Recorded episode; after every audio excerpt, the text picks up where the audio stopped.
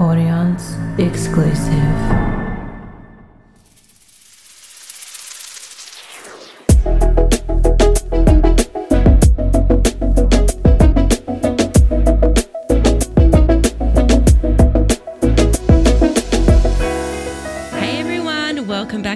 Relationship Circle podcast. I'm your host, Beck Thompson, and this podcast is all about showing you how to stop running in circles, ditch those games, and let your inner compass lead the way.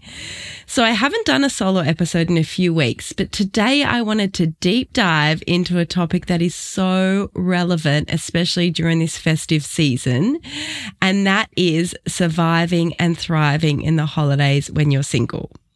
Now, I know we would have already had Christmas because I've left it a little bit late to bring this episode out to you, but we've still got so much more of the holidays left. And I know how easy it is to get caught up in the holiday hustle and bustle, especially when society bombards us with images of happy couples, all loved up, all snuggled up together, enjoying Christmas, getting through family events together, and New Year's Eve, getting through that together. But I want you not to fear because today Today, we're going to unpack the idea that being single during the holidays is not a curse, but a precious gift. So, for those of you in Australia, hopefully it's warmed up a bit because if you can't see me, I'm wearing a jumper and it's summer in Sydney and that should not be happening. However, that's where we're at. So let's imagine it's hot. Picture yourself on a beach. You've got your toes in the warm sand. You've got a refreshing drink, perhaps a cocktail in your hand. That's the vibe we're bringing to summer as a single woman. So it's not a challenge. This is an opportunity for growth, for self discovery, and for you to revel in the unique joy of being unattached, right? So, first things first let's address the elephant in the room. This societal pressure to be part of a couple during the holidays is real. It's so real. It's on all the ads. It's on social media. It's probably from your family. And your worth is not defined by your relationship status. I know I say this over and over and over again, but it's because I need you to hear it. Your worth is not defined by your relationship status. So being single doesn't mean that you're deficient in something. It means that this is an amazing opportunity to enter the end of year and the new year learning about you, growing within yourself, giving yourself love, embracing where you're at because you yourself are whole. I don't need you to find someone else to fill that gap to allow you to become whole. They're not your better half. I know I say this stuff all the time because there's a lot of messaging out there that says that you're not whole, and it's not true. You are whole within yourself. So you don't need someone else to come in and fill that gap. So let's chat about, you know, what you can do in this time, in this holiday time to not only just kind of get through it, like claw your way through, but thrive in it, like really enjoy it.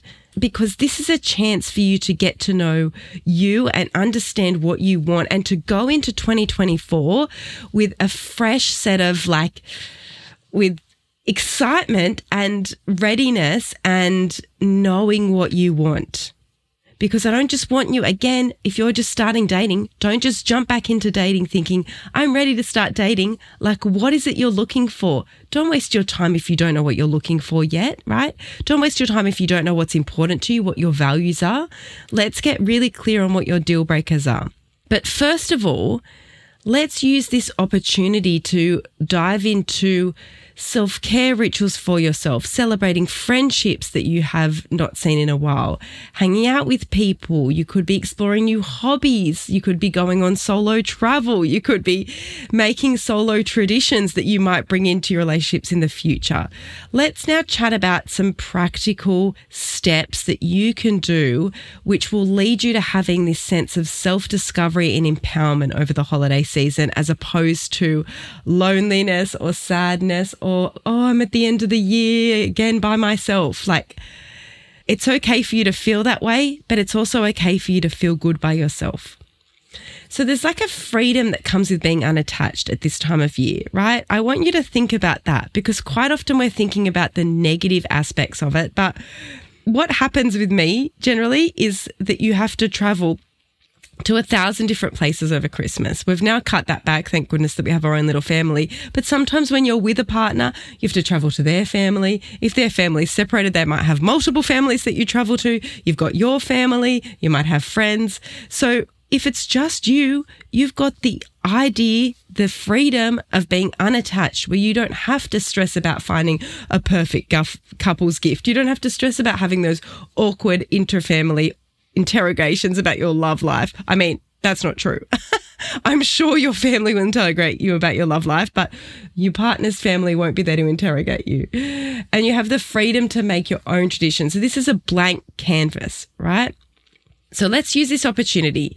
The, the practical things you can do. Let's talk about self care because you could indulge yourself in like your own spa day or having time by yourself. Go and put that face mask on and relax by yourself. Watch whatever you want on Netflix and enjoy that time by yourself.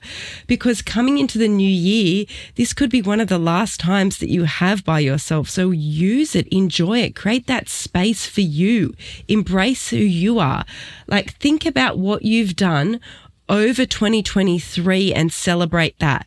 That's what I've been doing with all of my clients leading up to the new year. Like, what have you gotten out of 2023? What is it that you want to bring forward into 2024?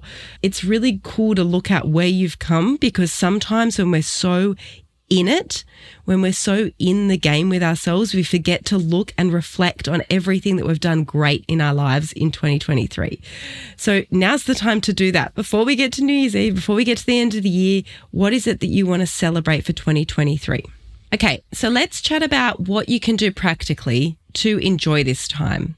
So, first of all, like I said before, we've got self care, right? What can you do to give back to yourself, to show yourself that you love yourself to, and that doesn't just have to be baths and pampering and, and manicures and face masks. Like, what is it that would mean that you care for yourself, that you love yourself? I know I share this really strange tip all the time, but my love language is acts of service.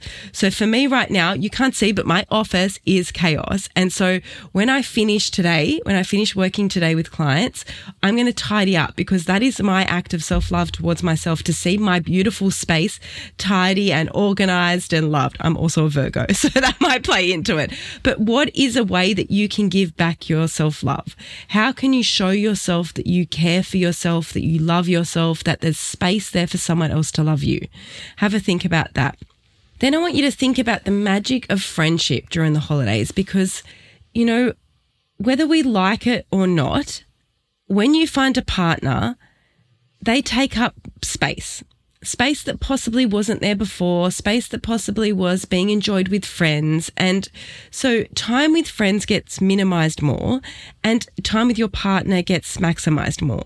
So enjoy this time to spend with friends. I've had so many clients say they did Friendsgiving, which, you know, Thanksgiving is an American thing, but they've brought over here and done Friendsgiving and I've loved that, you know, like, can you go on beautiful hikes with your friends? Can you go to the beach and just hang out? Can you just have a coffee at each other's house? Can you go out for a drink? I don't know, do whatever you want to do with friends, but hang out with friends. Create a supportive network around you of people that are wanting to enjoy this time too. People that celebrate that individuality, that can, you know, celebrate you for you and you celebrate them.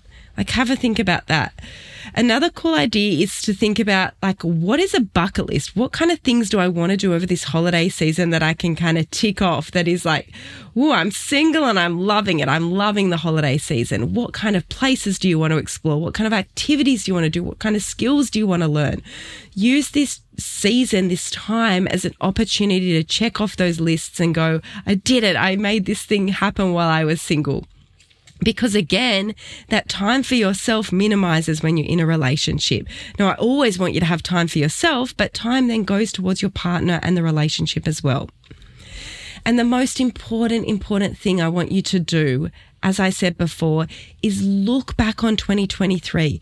What have you achieved? What is it that you feel like were your successes? What were your learnings? What, what have you realized that, you know, were there dates that you went on that you thought, oh, that was not good. I don't want to do that again. Like, or dates that were amazing. Were there relationships that were amazing? What is it that you want to carry through to 2024? And what is it that you want to leave?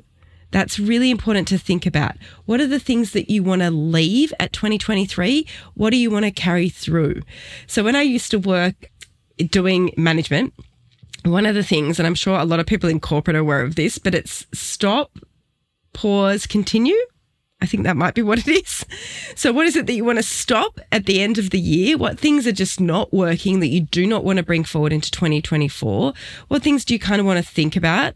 And what things do you want to continue? What things are a yes that you definitely want to bring forward into 2024?